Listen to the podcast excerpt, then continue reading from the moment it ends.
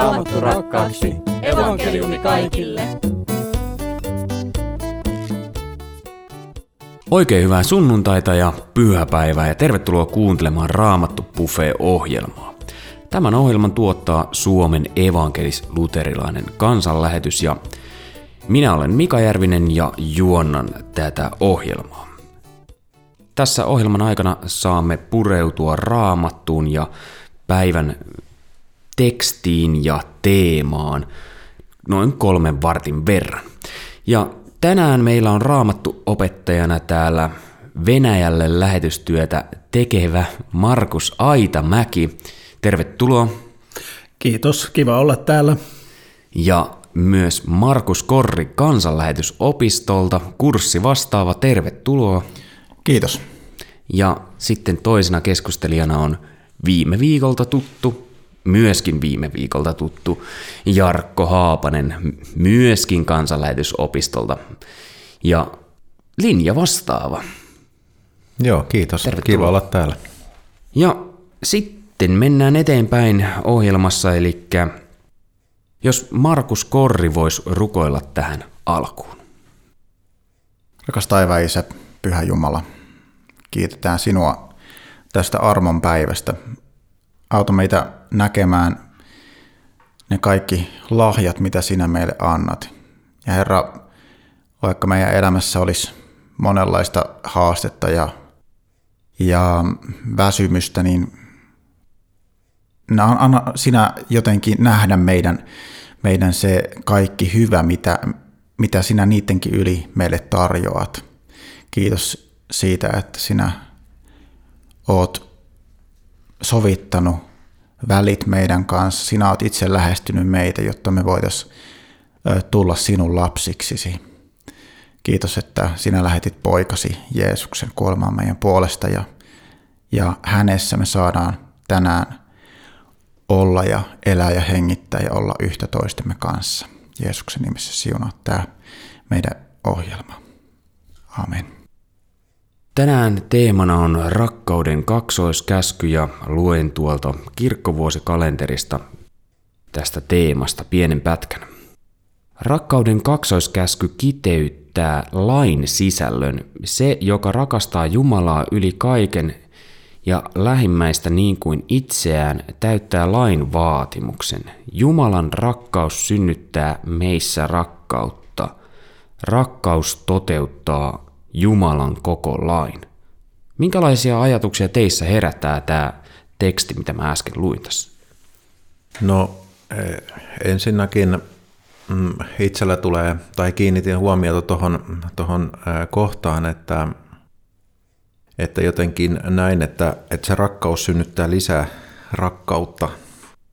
Eli tota, se, että rakkaushan on semmoinen asia, että mitä me, ei, mitä me ei oikein pystytä itsestämme puristamaan, semmoista niin kuin rakkautta, Jumalan tahtomaa rakkautta. Mutta, mutta kun me ollaan niin kuin siinä Kristuspuussa, oikeastaan näin voisi sanoa, niin, niin tota, Jumala vaikuttaa sitten omissaan näitä rakkauden tekoja. Ja silloin se rakkaus ei olekaan jotain, mitä meistä itsestämme on peräisin, vaan, vaan se on sitten Jumalasta peräisin olevaa rakkautta. Joo, me, me jotenkin meidän perinteessä tässä luterilaisessa viitekehyksessä ollaan, ollaan tota helposti taipuvaisia näkemään niin kuin laki nimenomaan vaatimuksena ja, ja tota, No se on, se on niin kuin toinen puoli asiasta, mutta jotenkin tämä niin kuin rakkauden kaksoskäsky tekee meille näkyväksi sen, että et, et se on rakkautta.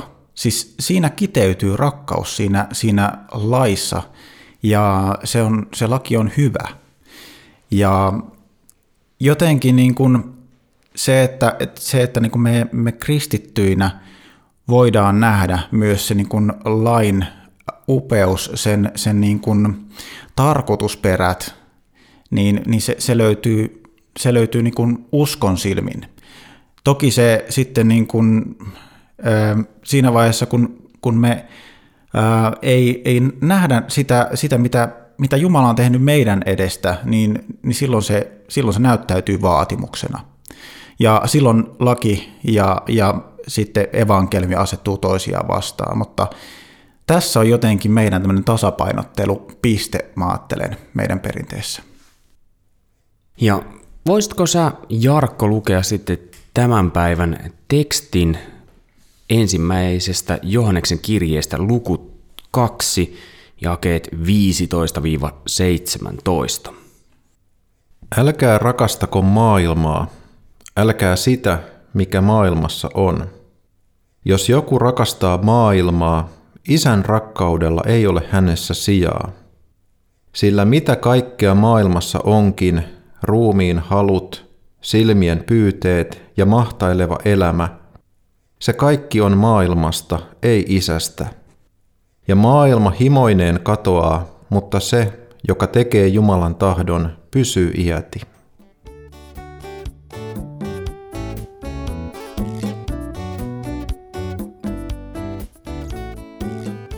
Kiitos Jarkko. En tiedä, onko tämä sitä, että kun mä oon ollut junnu työssä aikaisemmin, mutta viime viikolla kuunneltiin lapsille suunnattua musiikkia ja kyllä mä ajattelisin, että tämä on varmaan kans lapsille suunnattua musiikkia, nimittäin tässä seuraavaksi kuunnellaan Pekka Simojoki ja lapset ja tahtoisin ystävän. Siinä kuulimme tosiaan kappaleen tahtoisin ystävän Pekka Simojoki ja lapset levyltä ja kuten huomattiin, niin siinä ei Pekka Simojoki ei itse laulannut. Mutta nyt pääsee ihan itse opettamaan Markus Aitamäki ja jos sulla hyvä kuuntelija on se raamattu siellä käsillä, niin ota sieltä ensimmäinen Johanneksen kirje ja luku kaksi. Mutta ole hyvä. Olavi Uusivirta laulaa laulussaan. Hei, on niin helppoa olla onnellinen ja tyytyä siihen, mitä on. En tiedä, onko asia ihan niin yksinkertaista. Osaisipa tyytyä siihen, mitä on. Olisipa oikeasti helppo olla onnellinen. Mutta mitä onnellisuus on? Sitä on yritetty monesti määritellä. YK on onnellisuustutkimuksessa Suomi on pärjännyt hyvin. Parina vuotena olemme olleet ensimmäisellä sijalla tässä tutkimuksessa. YK on tutkimuksessa onnellisuutta mitataan yhteiskunnallisilla oloilla ja turvallisuudella. Tästä näkökulmasta ymmärtää hyvin sen, miksi me suomalaiset olemme pärjänneet tässä tutkimuksessa. Yhteiskunnassamme kohdellaan kaikkia samalla tavalla. Olemme kaikki samalla viivalla samanarvoisia. Missä muualla maan presidentti pelaa jääkiekkoa ulkojäällä tavallisten ihmisten parissa. Tai Suomessa, jos poliisi itse ajaa vapaa-ajalla ylinopeutta, hän saa yhtä lailla sakot kuin kuka tahansa muukin. Näin ei ihan kaikkialla ole.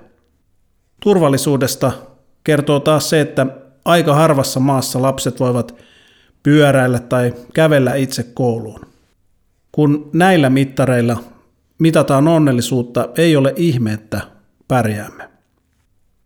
Mutta on vielä muitakin mittareita, millä onnellisuutta voidaan mitata. Onnellisuustutkimukset paljastavat, että yksi tärkeä onnellisuutta lisäävä tekijä on yhteisöllisyys.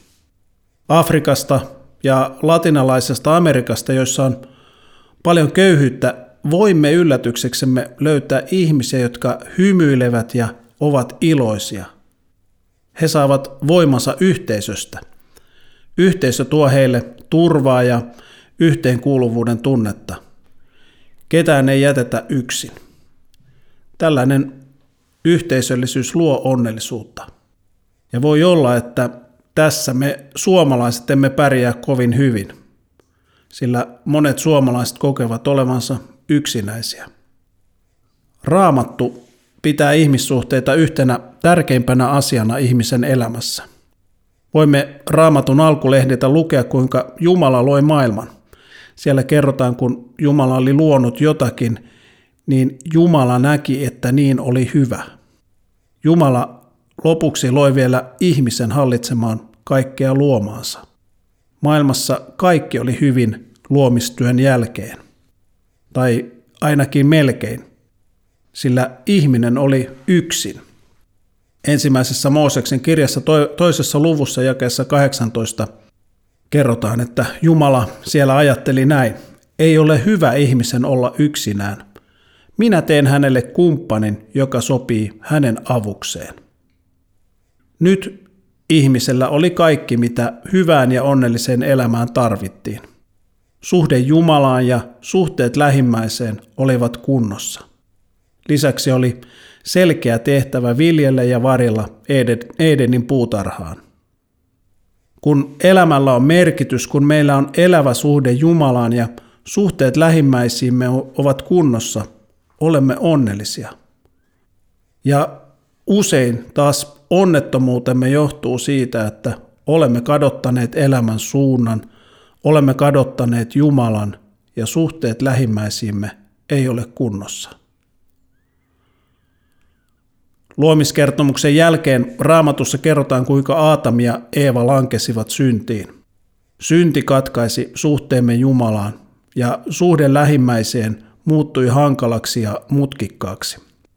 Kateus, riita, katkeruus, sodat, murhat. Ne kaikki tulivat ihmisen elämään syntiin lankemuksen jälkeen, ja ne kaikki ovat synnin seurausta.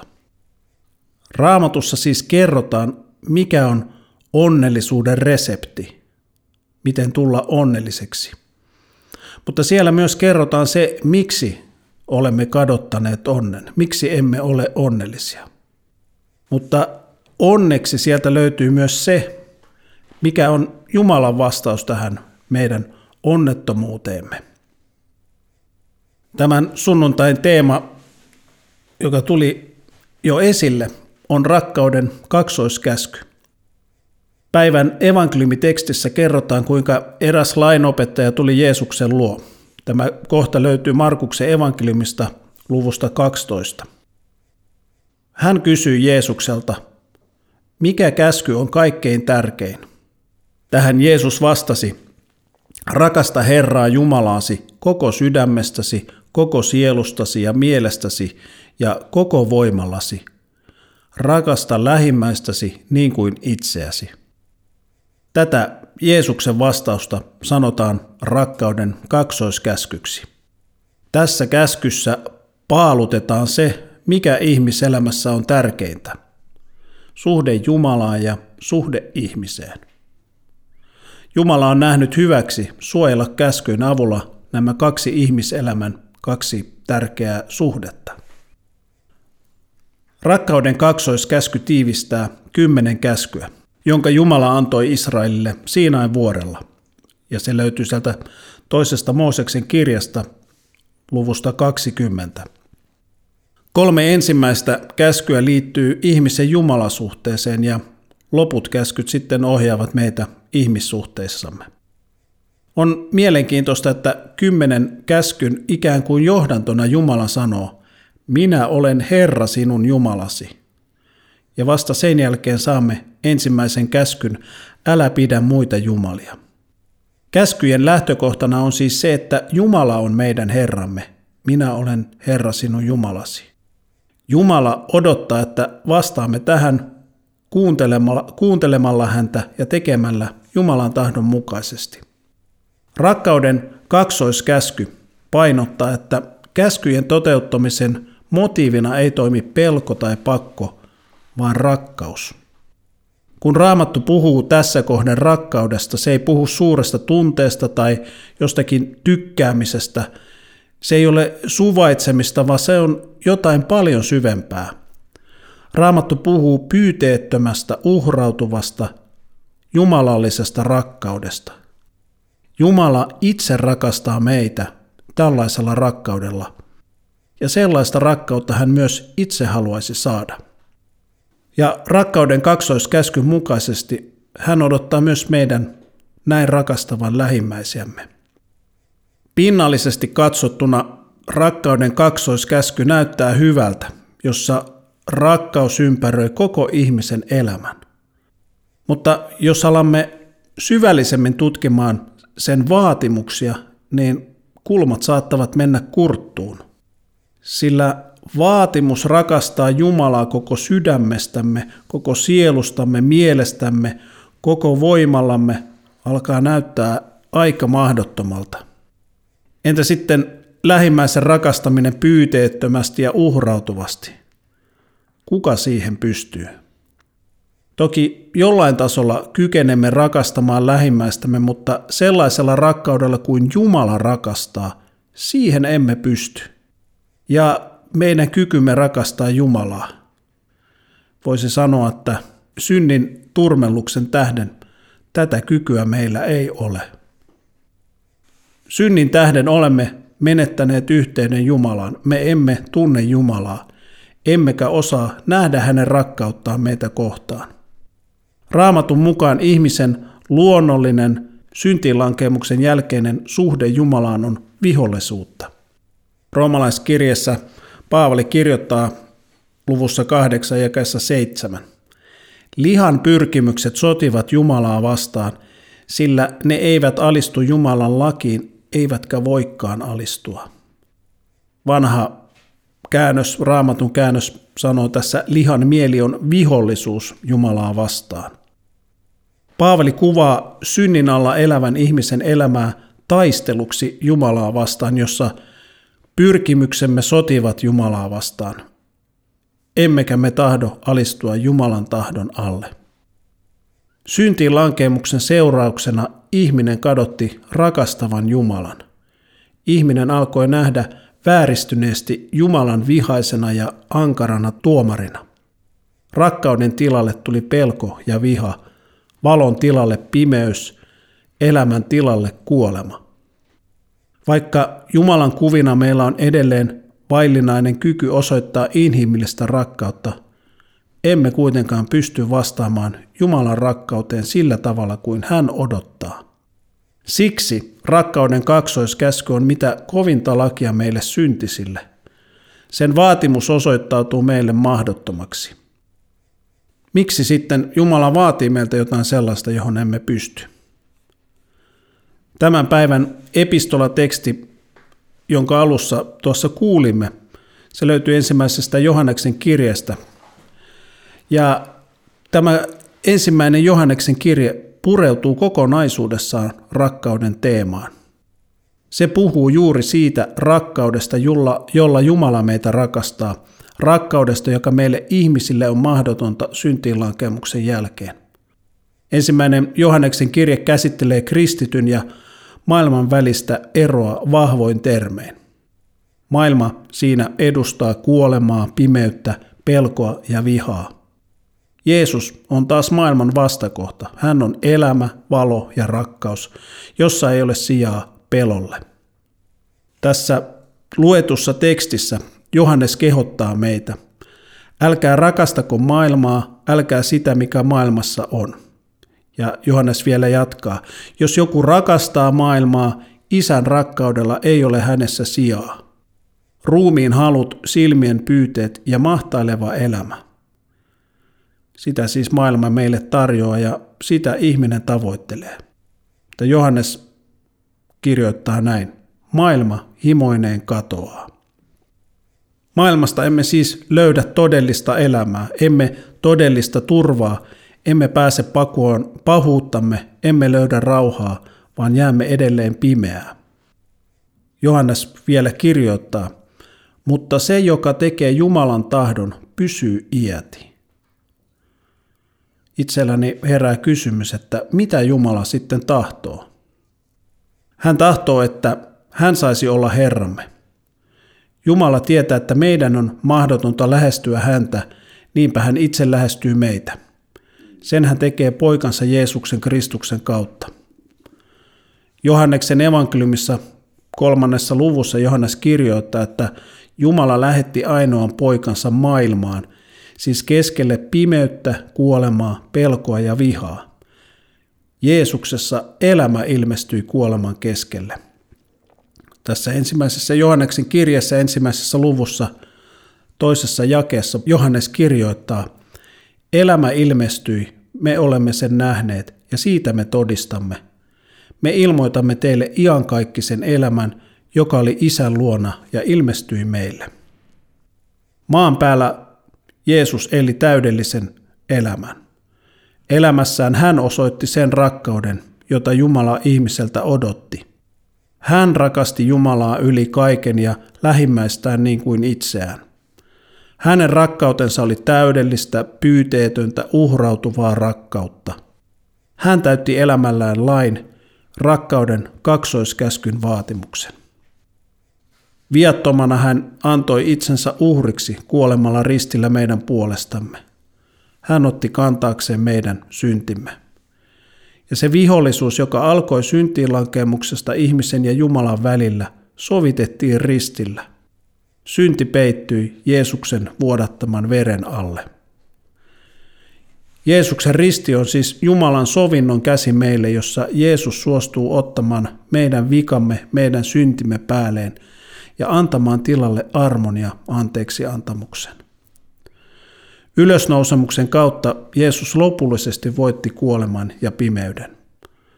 Nyt hän tarjoaa jokaiselle iankaikkista elämää. Jumalan tahto on siis se, että me ottaisimme tämän lahjan vastaan, että tarttuisimme hänen ojentamaan sovinnon käteen, turvautuisimme Jeesukseen. Kun syntinen ihminen käy Jumalan eteen, tunnustaa syntinsä ja pyytää syntejään anteeksi, niin silloin toteutuu myös se, mitä Jumala sanoi Israelin kansalle käskyjen johdantona. Minä olen Herra sinun Jumalasi. Silloin ihminen tunnustaa, ettei hän selviä ilman Jumalaa. Ihminen tunnustaa, että ilman Jumalaa hän on matkalla kuolemaan ja kadotukseen. Hän tunnustaa, että tarvitsee nyt apua, sillä itse itseään hän ei voi pelastaa. Hän tunnustaa, että vain Jumalalla on valta pelastaa hänet Jeesuksen kautta. Jumala toimii meissä niin, että hän synnyttää meissä kaipuun Jeesuksen puoleen. Kuulessamme Jumalan sanaa lukiessamme raamattua, Jumala vetää meitä luokseen. Ja aina jossakin tapahtuu se ihme, että Jumalan sana synnyttää uskoa. Ihminen syntyy uudesti. Jeesus tulee sydämeen. Paavali kirjoittaa tästä uudesta elämästä ja sen todellisuudesta Kalatalaiskirjeen toisessa luvussa näin. Enää en elä minä, vaan Kristus minussa. Sen elämän, jota tässä ruumiissani vielä elän, elän uskoen Jumalan poikan, joka rakasti minua ja antoi henkensä puolestani. Tämä Kristus minussa saa paljon aikaan meissä. Kristus minussa tekee meidät hengellisesti eläväksi. Meillä on yhteys Jumalaan. Kristus minussa poistaa pelkomme Jumalan edessä. Näemme Jumalan rakastavat kasvot. Vihollisuus vaihtuu rauhaan. Kristus minussa vaikuttaa meissä rakkautta sekä taivaallista isämme kohtaa että lähimmäistämme kohtaan. Ja vaikka elämään kristittynä mahtuu monenlaisia sävyjä, surua ja kipuakin, niin pohjimmiltaan uskon kautta Jumala tahto, että olisimme onnellisia, että eläisimme täyttä elämää hänen yhteydessään. Kiitos paljon Markus Aitamäki. Ja seuraavaksi kuulemme kappaleen Beisen Helen yhtyeltä toiseen maailmaan. Ja tuon mainoskatkon jälkeen kuulet, miten voit olla tukemassa kansanlähetyksen työtä. Nimittäin Suomen evankelis-luterilainen kansanlähetys tekee paljon muutakin kuin pelkästään näitä radio-ohjelmia. Kannattaa käydä kurkkaamassa osoitteessa kansanlähetys.fi. Mutta nyt Beisen Helen ja sen jälkeen jatkamme keskustelua.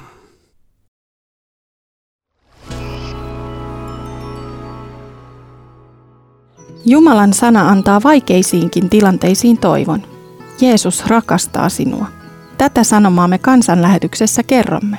Tue työtämme lähellä ja kaukana soittamalla numeroon 0600 190 90. Puhelun hinta on 20 euroa 45 senttiä. Anna lahjasi numerossa 0600 190 90. Kiitos lahjastasi.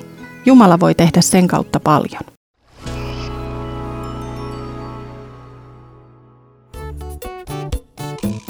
Raamattu rakkaaksi. Evankeliumi kaikille. Ja täällä studiossa on keskustelemassa tästä raamatun kohdasta ja opetuksesta ja teemasta Markus Korri ja Jarkko Haapanen. Minkälaisia ajatuksia tämä herätti teissä tämä opetus?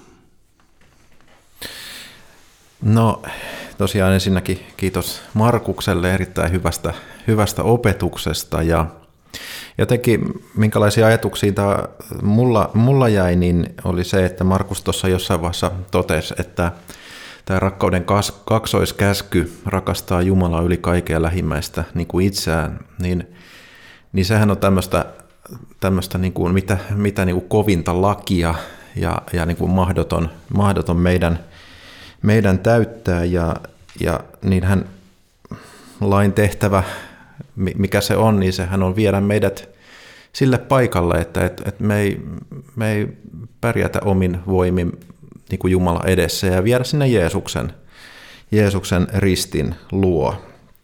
Ja sieltä löytyy se Jumalan, Jumalan suuri rakkaus. Mutta mä jäin miettiin, että, että mitä sitten, että, että, että ei, kyllä, kyllä se käsky edelleen on meille niin kuin voimassa, ja kun katsoo vaikka Paavalin kirjeitä, siellä on monen, monenmoisia kehotuksia niin kuin kristityille – ja jotenkin mä itse ajattelisin näin, että, että niin kuin rakastaminen ja rakkauden, rakkaudellisten tekojen tekeminen, se on hyvä, hyvä asia, mutta samalla meidän on niin kuin vahvasti oltava siellä, siellä niin kuin ristin juurella ja niin kuin elettävä tätä kristitty elämää siitä anteeksiantamuksesta käsin. Ja tämä on ehkä semmoinen asia, mitä itse on niin kamppailut tämän, tämän asian kanssa, että, että, että miten, miten näin kristittynä sitten tulee tähän Jumalan ankaraankin tiukkaan lakiin suhtautua.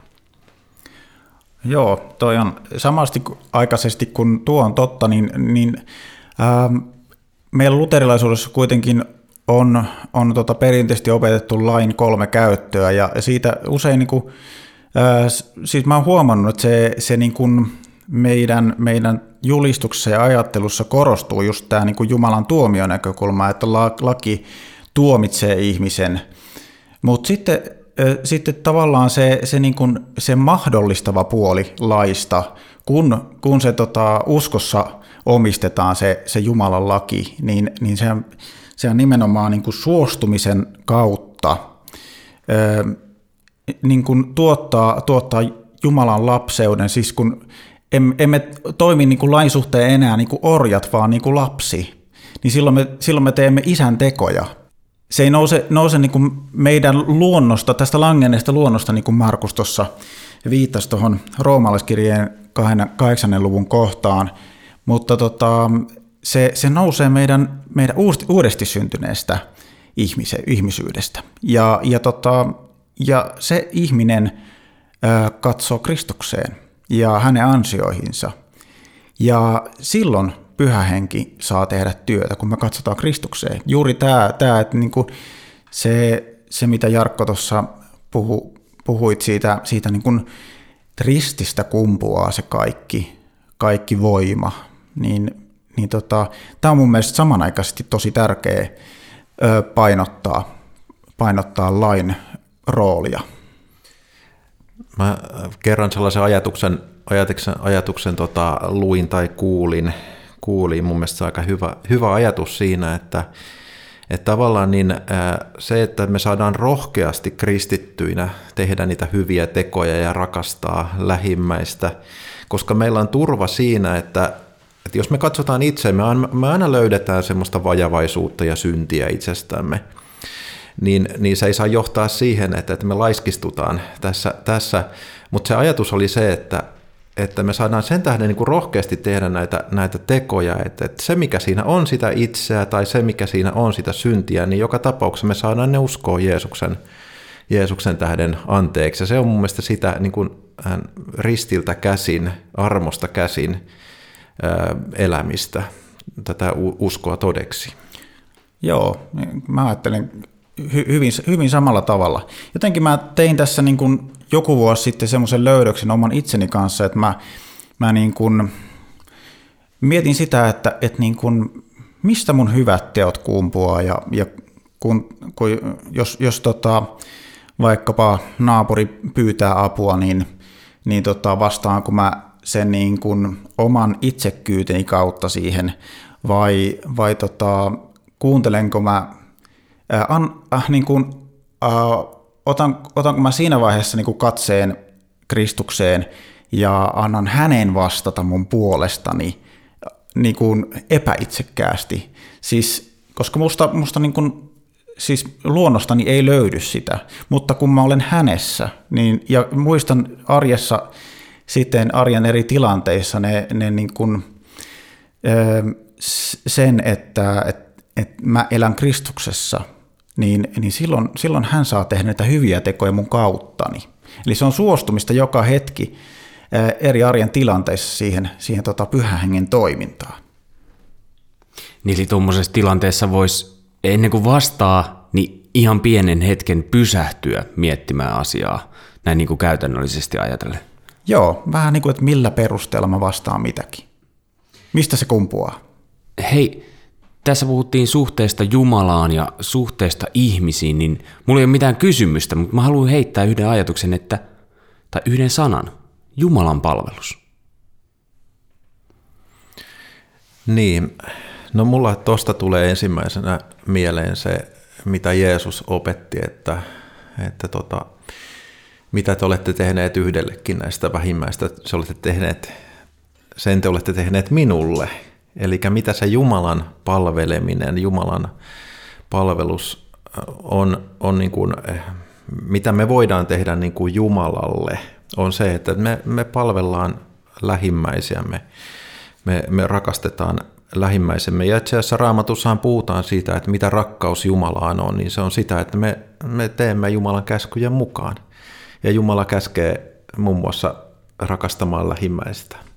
Ja totta kai siihen liittyy se, että, että, että Jumala voisi olla siinä ykköspaikalla meidän elämässämme. Toinen asia, mikä tulee mieleen sanasta Jumalan palvelus, on, on se, että no messu tai niin kuin Jumalan palvelus sunnuntaisin, niin, niin siinä on myös se puoli, että siinä me ei palvella Jumalaa, vaan Jumala palvelee meitä.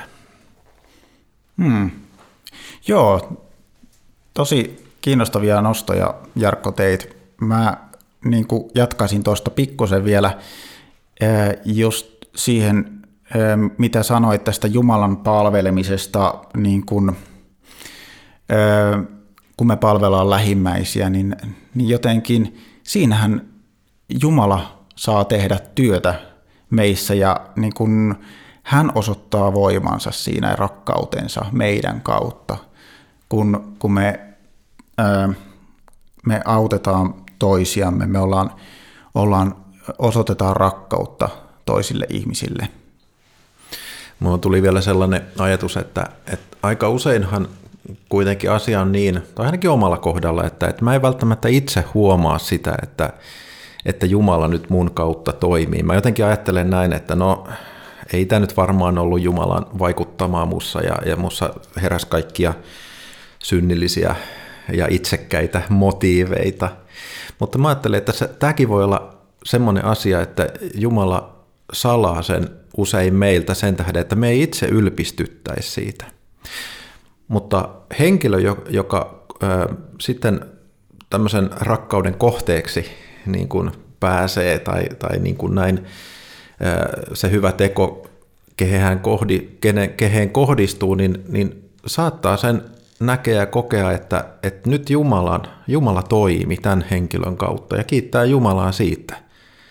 Vaikka henkilö itse on autuaan tietämätön, että Jumala nyt olisi millään tavalla toiminut niin kuin mun kautta. Kerran eräs, eräs ystävä sanoi näin, että kun puhuttiin näistä hengehedelmistä, että jos me nähtäisiin itse nämä kaikki hengehedelmät, niin me syötäisiin ne. Mun mielestä se on aika hyvin sanottu. Kyllä, joo. Toi, toi on upea, upea nosto tämä, että tota, et, et me, me osattaisiin kaikista omistakin töistämme antaa, niin kuin niistä hyvistä töistä antaa kiitos Jumalalle, niin silloin, silloin ö, me asetutaan Jumalan ed- ja muiden ihmisten edessä sille paikalle, joka, joka on meille paras mahdollinen paikka. Eli eli Jumalan palvelijoiksi, Jumalan, Jumalan lapsiksi, jotka, jotka vaan toteuttaa isänsä tahdon. Nyt vielä, vielä mä, mä tota, mulle tuli tässä mieleen, mieleen kun Markus nostit tuon roomalaiskirjan 8. luvun kohdan. Ää, siinä se vanha käännös kuului, lihan mieli on vihollisuus Jumalaa vastaan. Ja tota, tässä mulla tuli, tuli sen, se, me, me helposti niin ajatellaan, tai mä oon ainakin taipuvan ajattelemaan niin, että et, et Jumala nyt jollain tavalla ää, asettuu meille, meidän vihollisiksi. Me, me vaan, vaan, siis enemmänkin niin kuin, siis sehän on meidän ö, kääntymistä Jumalan vihollisiksi. Ei se, niin kuin, se asetelma on niin päin, koska ei Jumala halua vihollisuutta meidän kanssa missään vaiheessa. Me asetutaan häntä vastaan.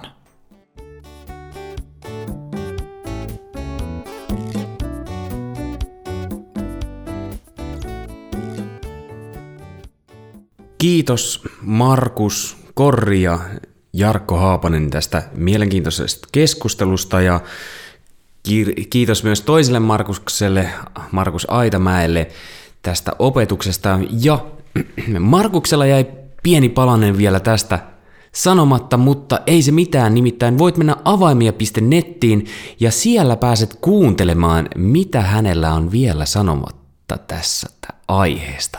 Eli avaimia.net-osoitteeseen kannattaa mennä nyt heti. Ja sen jälkeen kun on kuunnellut sen, niin voi jäädä katsomaan sitten Jumalan palvelusta, joka alkaa kello 13.